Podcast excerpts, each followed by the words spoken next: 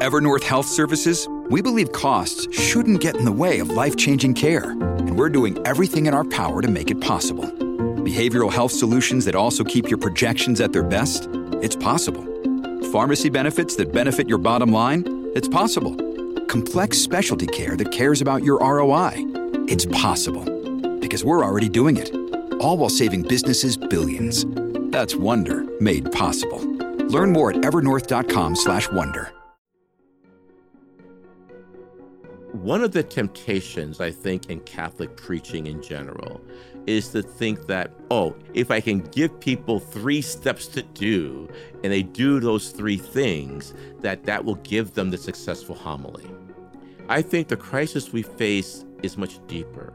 And we will never solve the crisis of preaching in the Catholic Church unless we emphasize that the preacher needs to be someone who is constantly learning, doing serious research about what the scripture passages were and what they mean in their context, but also that the preacher needs to be a person of prayer.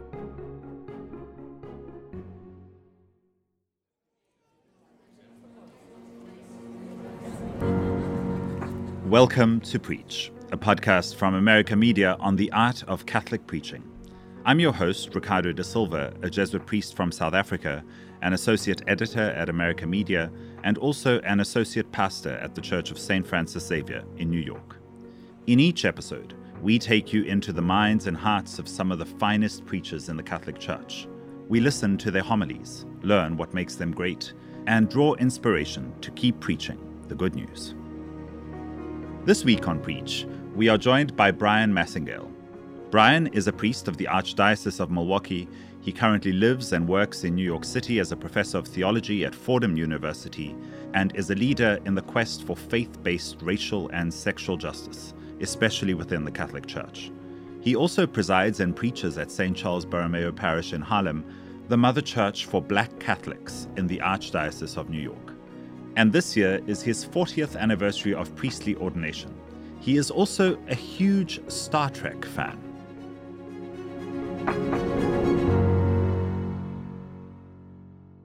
Bryan, welcome to Preach. Thank you, Ricardo. It's good to be with you. Congratulations, 40 years. I know, I know. Everybody was predicting that I would be the first of my class to leave, and here I am still. And Star Trek? I mean, we're dear friends, but we've never spoken about Star Trek. As I tell my students, everything you need to know about life you can find in either the Bible or in Star Trek. Oh. Absolutely. Yes. Give us just one thing. Um, the prime directive, you know, which is that you do not interfere in the normal development of another civilization. And you can't presume that your way of looking at life should be normative for anyone else. Hmm. It's really quite respectful. Also, it makes buying gifts for me very, very easy. Anything with Star Trek is a sure home run with me. So, who knew? Bryan Massingale, lover of Star Trek. Bryan, you've really thrown the weight of your homily today behind the gospel reading. Stick with Jesus and the parable of the sower in the Gospel of Matthew. Remind us of the basic premise here and why you've chosen to focus solely on the gospel. I think for me, it's always better to focus on one of the scripture readings rather than trying to give a homily where you're trying to force them all into a single homily. Because, you know, frankly, they don't always go very well together, and drawing connections between them can be very artificial. So I chose to look at the gospel reading because I think it's helpful for the congregation to really delve into it. And I also chose the short form of the gospel reading. The gospel this Sunday has two forms one, a very long form, which most priests will probably not use. So I chose the short form also because exegetically, the short form is the more original form of the parable. And so I went to focus on that. So tell us about this parable. Okay, it's a very familiar parable. Jesus is telling the parable of a sower who sows seeds. The seeds fall on various types of soil. Most of the seeds are unproductive, but those that are have a harvest which exceeds any reasonable expectation. And this begins the section of Matthew's Gospel, chapter 13, which we'll be reading for the next several weeks, in which Jesus is talking about the kingdom of heaven or the reign of God. And he's using stories and parables to illustrate what this kingdom, what this reign, what this vision is going to be like. Hmm. Tell me about St. Charles Borromeo. Our first guest was Father Greg Chisholm. He was there for a long time. He's a dear friend of yours. And I know that you both share a love for St. Charles Borromeo, but what is unique about this congregation? And what are you thinking about as you're preparing this homily for them? St. Charles Borromeo, as you said in your introduction, is the mother church for Black Catholics in the Archdiocese of New York. And it has a world famous gospel mass at 10 o'clock on Sunday mornings and it's a parish that takes seriously the enculturation of the African American experience with the Roman Catholic rite and the Roman Catholic liturgy. I would say that on weekends we have maybe between four to 500 worshipers. Also, we have a good number of visitors as well. We have two news anchors from local media. We have a number of city council people. So we have people who are very active and involved in the civic life of New York. Also, the parish is a, takes seriously the call to social justice and is a leader in promoting racial justice efforts in the Archdiocese of New York. We know that some of the people at St. Charles Borromeo are going to be listening to this. What do you want to say to them before you kick off your homily? Just listening to this homily doesn't excuse them from coming to hear it live in the next few weeks. so this is not a substitute and not only that but it will be a different experience because preaching in the black experience depends very much on the call and response of the congregation with a community which is very much engaged and we really do feed off one another so one, I would say to them, it's a joy and a privilege to be a part of their worshiping community. But two, this homily that I'm going to give in this setting will be very different when it's preached in the setting of St. Charles. It'll take different contours for sure. I've heard you preach many times. And but, yet you still invited me. and yet I still invited you, God forbid. I'm excited to hear what you're going to do with the parable of the sower. Why don't you take it away? We will now hear Bryan Massingale's homily for the 15th Sunday in Ordinary Time, Year A, especially recorded for Preach.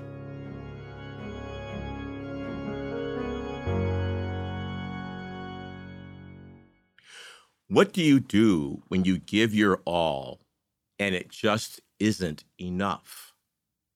Sooner or later, most of us encounter situations where the task we face seems beyond our ability or worse, when all we do seems futile, whether in relationships or parenting or at work.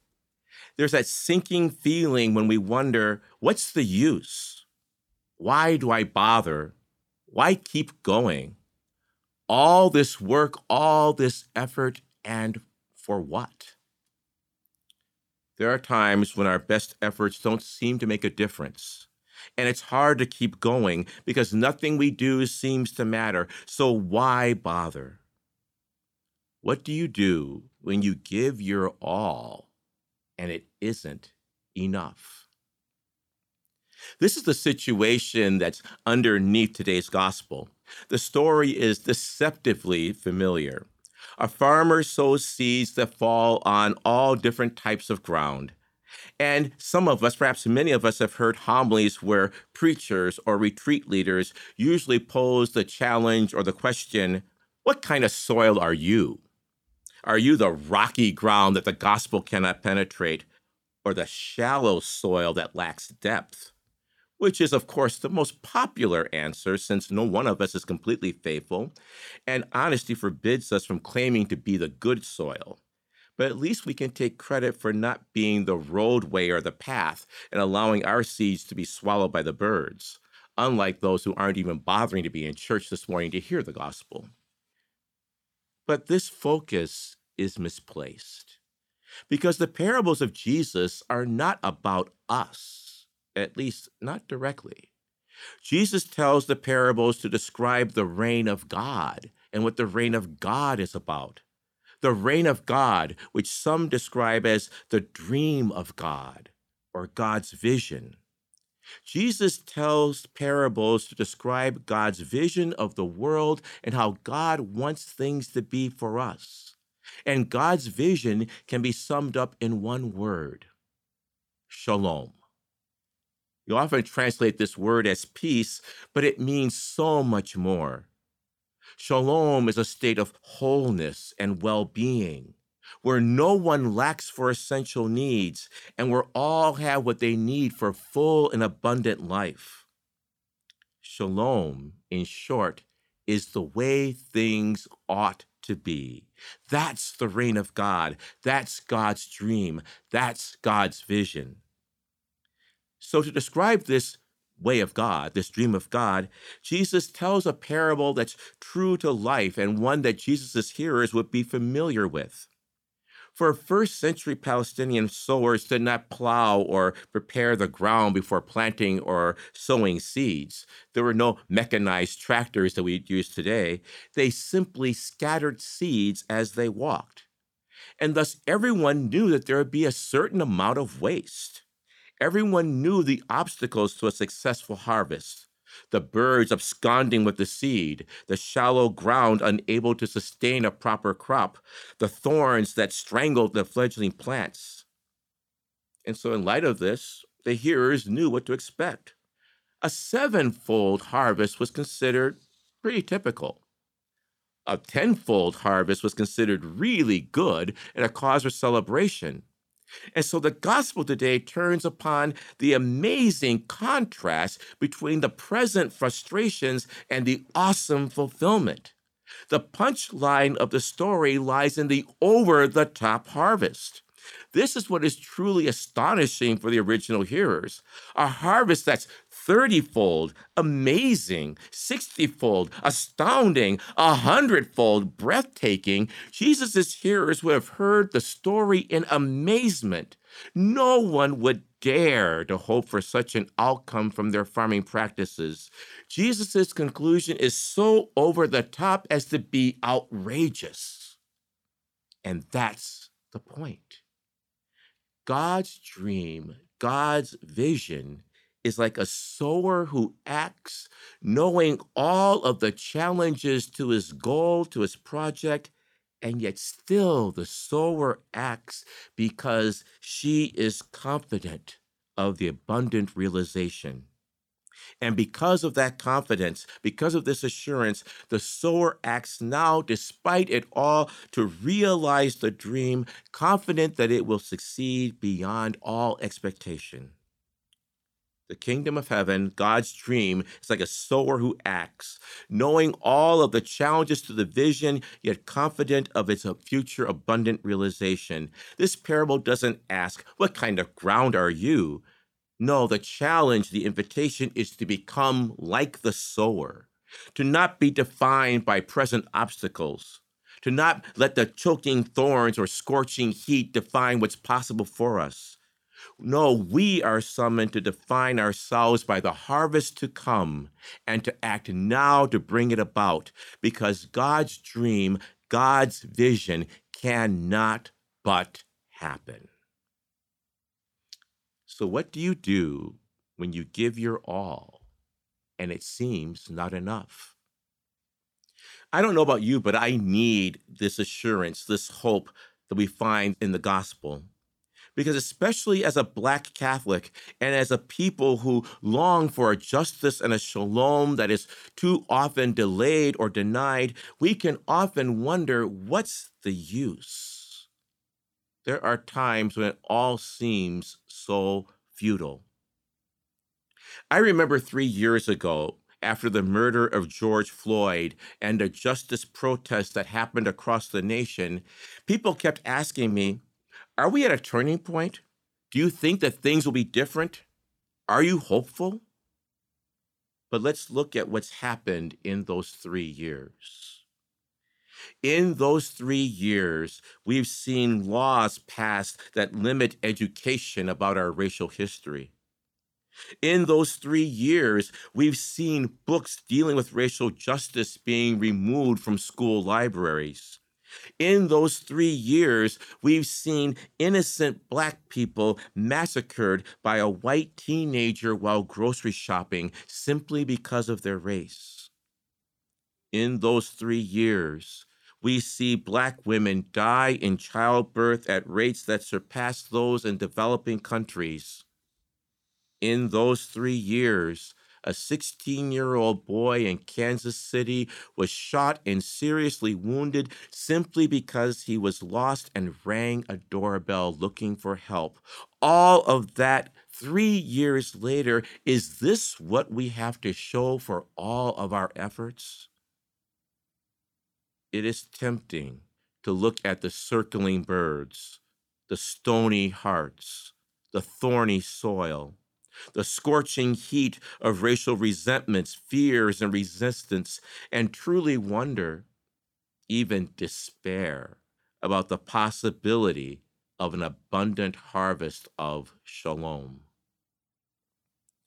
Today's parable gives us a way of acting with confident assurance in God's vision because the parable does not ask for a suspension of reality the parable frankly acknowledges the frustrations, the challenges, and the obstacles to the vision's realization. Yet, even with all of these, the sower still sows, the sower still acts, the sower still keeps going because God's dream, God's vision, God's reign cannot and will not be denied.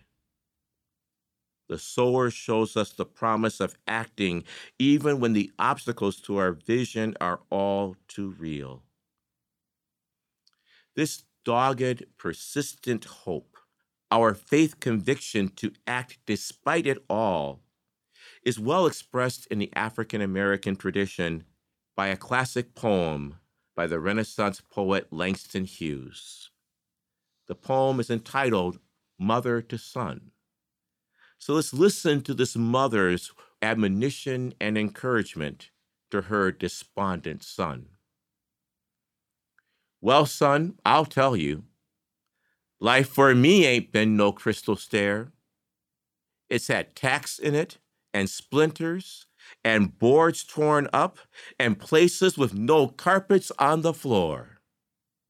Bare. But all the time I's been a climbing on and reaching landings and turning corners and sometimes going in the dark where there ain't been no light. So, boy, don't you turn back. Don't you sit down on the steps because you find it kind of hard. Don't you fall now. For I still going, honey. I still climbing and life for me ain't been no crystal stair.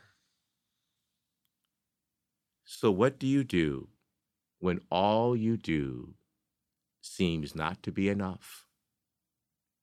We come to the table to receive the Eucharist. We take Jesus into ourselves and we receive the strength to act, the strength to keep acting, the strength to build God's reign of shalom despite the obstacles we face.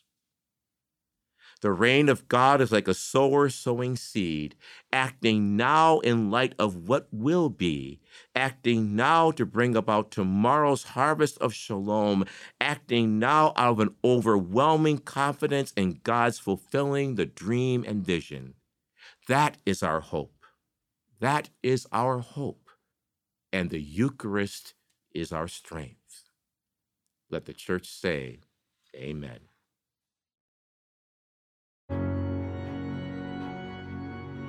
That was Bryan Massingale for Preach. After the break, we'll talk with Bryan about how he finds new ways to interpret Gospels we've often heard before.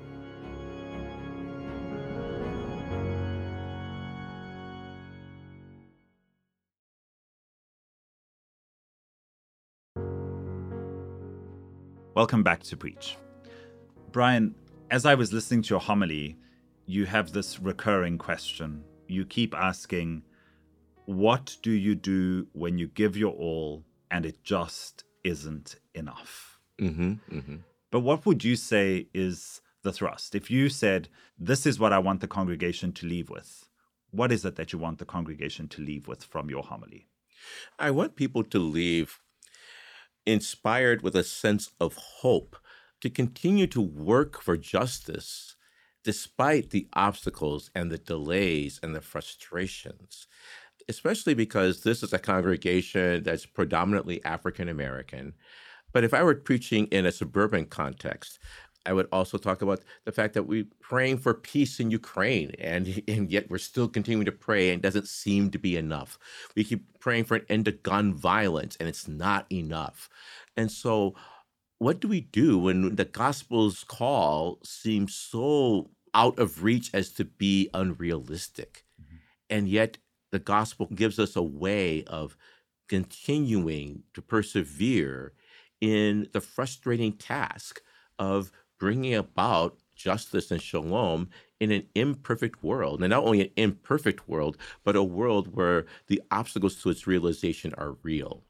And so, I, for me, one of the homiletics techniques I usually begin with is by posing a question. I call it maybe an arresting question or a focusing question to have the congregation follow along with me on the journey. So, it's a conversation with them rather than simply me talking at them but also to raise a question that's real in my own life. That, you know, yes, I do wonder sometimes a lot, you know, why do I keep doing this and it doesn't seem to make a difference? Mm-hmm. And so in this homily, that's the question, that's the focus. But I usually try to begin with some kind of question that I said can arrest them, focus them, grab them, and bring them along on this journey that that's the homily bring them along is key there, right? Because this is a really hard hope. And at various points in the homily, it felt like you were going to give us hope. You were going to give us the answer, you know, to why we shouldn't give up. And then you're like, well, let's look at what happened in the last three years, and it's disaster again, right? And you just you keep dashing our hopes, which some might say would be discouraging to a congregation until you get to the very end and you're like, well, our hope is the reason we're here. The hope is the resurrection. The hope is the Eucharist, the body and blood of Christ. And for me, I think it's important because in Catholic preaching, unlike other forms of preaching, the homily is not a standalone ritual liturgical act. Mm-hmm. The homily is a part of and leads us to the Eucharist. And so, one of the things I often do in my homilies is to end with a tie to the Eucharist. And so the homily becomes the bridge between the liturgy of the word and the liturgy of the Eucharist. And the Eucharist is what gives us the strength then to continue to answer a difficult call. Because when you use the word hope, I think one of the problems we have is that we confuse hope with optimism. Hmm. And I don't think one can be optimistic when talking about the state of our world. And I don't think that optimism is the gospel value. The gospel value is one of hope. And yes, our hope is in the resurrection, but the resurrection is not a denial of crucifixion. And I think that's where Catholic homilies need to be honest about, you know, life is not easy. And our faith is precisely that, that gives us the strength and the hope for living in a situation which is not easy. Mm-hmm. I think that one of the temptations I think many preachers have is you feel that at the end of your seven to 10, or in my case, you know, I have 12 to 15 minutes at St. Charles, and even that they feel cheated. But I think the idea is at the end of the homily that we've waved a magic wand and we've solved people's problems. Mm-hmm. Well, that's not realistic. I think what we can do is give people that daily manna that gets them through. In our faith tradition, the manna is not that is just given all at once, but it gives you just enough to keep going, to keep persevering in the difficult circumstances of life and a reminder that this is only possible with God, right? I mean that this isn't possible by our own bootstraps. Well, well, no, and I think that's the other thing too is that especially preaching in the United States of America, where we think that well, we definitely have to have the answer and we can solve it. Mm-hmm. I think no, the good news is that we can't solve it, and we don't have to solve it, mm-hmm. but rather that Christ walks with us in our journey of life. We could spend a much longer time looking at individual aspects of your homily, but I actually want to go to the part before you even get in front of a congregation. Mm. How do you prepare each Sunday? My general approach is to try to understand the readings in their historical context. And so for me, a go to resource is Preaching the Lectionary by Dianne Bergant. It's a series of three volumes looking at year A, year B, and year C. I will also look at, for example, for preparing this homily, the Parables of Jesus by um, Joachim Jeremias, which is a very classic text. But just to understand, well, what was going on in first century Palestine? I mean, like this, why is someone out there just throwing seeds around? And so to really understand the scriptures in their particular context. So give me an example of how you did that in this particular homily that you've just preached. Right. Well, the insight was about the farming practices in first century Palestine. Mm-hmm. You know, there was no tilling of the field, that the sower just walked along and just threw the seeds out there, that this was very true to life. And the other insight I got was what kind of yield did they usually expect? That a sevenfold yield was considered a very good, respectable outcome. A tenfold yield was considered great. So when Jesus talks about 30, 60, 100, I mean, Jesus is just being over the top. Mm-hmm. And again, that helped me understand what really is the focus of this parable. How outrageous it is. Uh, right? Yes. And so we wouldn't get that unless we did some research in terms of understanding that. So those are some of the insights that I got. But then for me, it's always important to sit with that and then to ask the question what's going on today that these readings are talking about? Because I deeply believe that a homily that begins in the Bible and stays in the Bible is not a biblical homily. The homily is supposed to draw a connection between what the scripture text is telling us and our own life experience. And so I need to sit with that. And for me, realizing that the last time I preached on this was after George Floyd, it made me think, well, what's happened since those three years?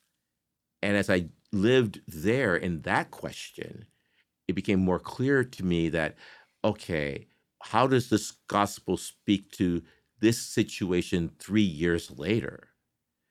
And to really take that to prayer and to really wrestle with how can I continue to believe in hope when the last three years have been disappointing? That I think maybe people did believe that we had reached a turning point, and yet the evidence doesn't bear that out. And so, what does this gospel say to that situation? And so, it's really sitting in prayer what do you mean by that? I mean, I know it sounds strange, but what do you mean by sitting in prayer, taking that to prayer? One of the temptations, I think, in Catholic preaching in general is to think that, oh, if I can give people three steps to do and they do those three things, that that will give them the successful homily. I think the crisis we face is much deeper. And we will never solve the crisis of preaching in the Catholic Church unless we emphasize that the preacher needs to be someone who is constantly learning, doing serious research about what the scripture passages were and what they mean in their context, but also that the preacher needs to be a person of prayer. And by a person of prayer, I mean going beyond simply the rote saying of prayers, the rote saying the breviary to, to get it done, but to be someone who stands in the pulpit as an authentic faith witness who wrestles with who God is and wrestles with what gives me meaning and who has argued with God, who's been angry with God, who's been consoled by God someone who has a, a real living relationship with the holy, sacred, loving mystery. And it, it sounds fluffy, but it's not. People can tell if someone is up there and they're simply reading a script or if someone is speaking out of their own their own faith joy, their own faith struggle, their own faith trial, their own faith darkness. And at least when I listen to other priests or other preachers preach, it becomes obvious to me whether someone is really speaking out of the depths of their own spiritual hunger and struggle, or whether they're simply reading something that someone else has written. Mm-hmm. And I mean, when we do that, that's when I think we can do the kind of thing you did in this homily, right? Where you've turned the story on its head. You went from looking at a story about what kind of soil we might be, right? Right. Which is the traditional. Traditional, obviously. And you went in a completely different direction. You're like, well, that's not the question. The question is, what kind of world is God saying that God's reign is? Right. God's vision. Then, What's God's right. dream? and us? how and how are we then to be like the sower? How are we to be workers with God in bringing about God's vision and bringing about God's dream? And so it's not the question of what kind of soil are we, but what kind of sowers are we? But that that arose out of my own wrestling with the text okay. and wrestling with what is this text saying to me in light of the deep disappointments of the past three years? So, how do you recognize these inversions, right? Th- this change of logic from the accepted truth about what the gospel means. How do you recognize this in your own prayer, in your own study? How do you know, yeah, this is the one that I need to turn things on its head? I would say that whenever the spirit takes me somewhere and I say, that's really weird. Uh, that's the invitation that this is probably on the right track. I think one of the deepest problems we face is that we've domesticated the Gospels. We think we know what they say. But if indeed the Word of God is living and active, then the Word of God is always going to take us into a different place, into new places. And for me to to get the formulaic, you know, what kind of soil are we? I think that is a recipe for people just turning it off because they've they've heard this before. Mm-hmm. But if indeed the spirit of Jesus is active and alive, then the spirit of Jesus is always going to speak to us a fresh word, a fresh word of challenge, a fresh word of consolation. And so for me, even though I do keep a file of my homilies and I go back to them, I can't just preach the same homily that I gave three years ago because the world is different, because I am different, because the community is different. And we can only allow ourselves to be in that difference if we really do believe that the Spirit of Jesus is active and alive in our lives and in the life of the world. Bryan, you and I have many deep conversations. I'm so glad that this one was actually put on the record. but one of the things I've been struggling with the last two weeks in my own preaching was that feeling of I'm not leaving the congregation in a place of resolution.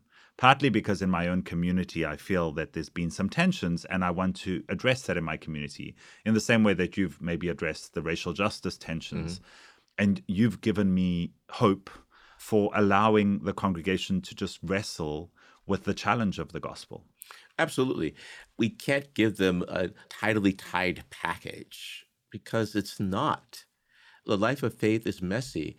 And if our faith is not strong enough to meet people in the mess, then what good is it?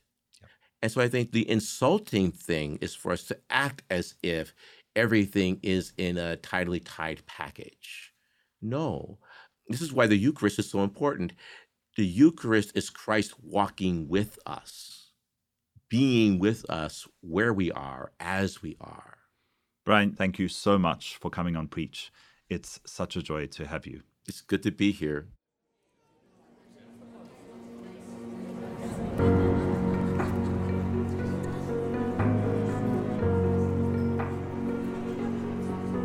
Thank you for listening to Preach. You can find the readings and a link to the transcript for Bryan Massingale's homily in our show notes. This podcast is made possible by the generous support of the Compelling Preaching Initiative, a project of Lilly Endowment Inc. Preach is produced by me and Maggi Van Dorn. Frank Tucson is our audio engineer. He also designed the theme score and composed original music for the podcast. Sebastian Gomes is our executive producer. We recorded in the William J. Loschert studio in New York City, with production assistance from Kevin Christopher Robles and Christabel Spielman. If you've heard a great homily recently, or know a great preacher you'd like to recommend for this podcast, we'd love to hear from you. Just click the link in the show notes for a link to our submissions form. You can also follow me on Twitter at RickDSSJ.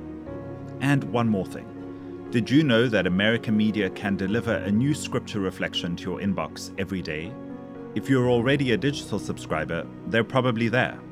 But if not, become a digital subscriber today for just $5.99 a month. It's the best way to support our work here on Preach. Just visit the link in the show notes. For American Media, I'm Ricardo da Silva. Until next time, keep preaching the good news.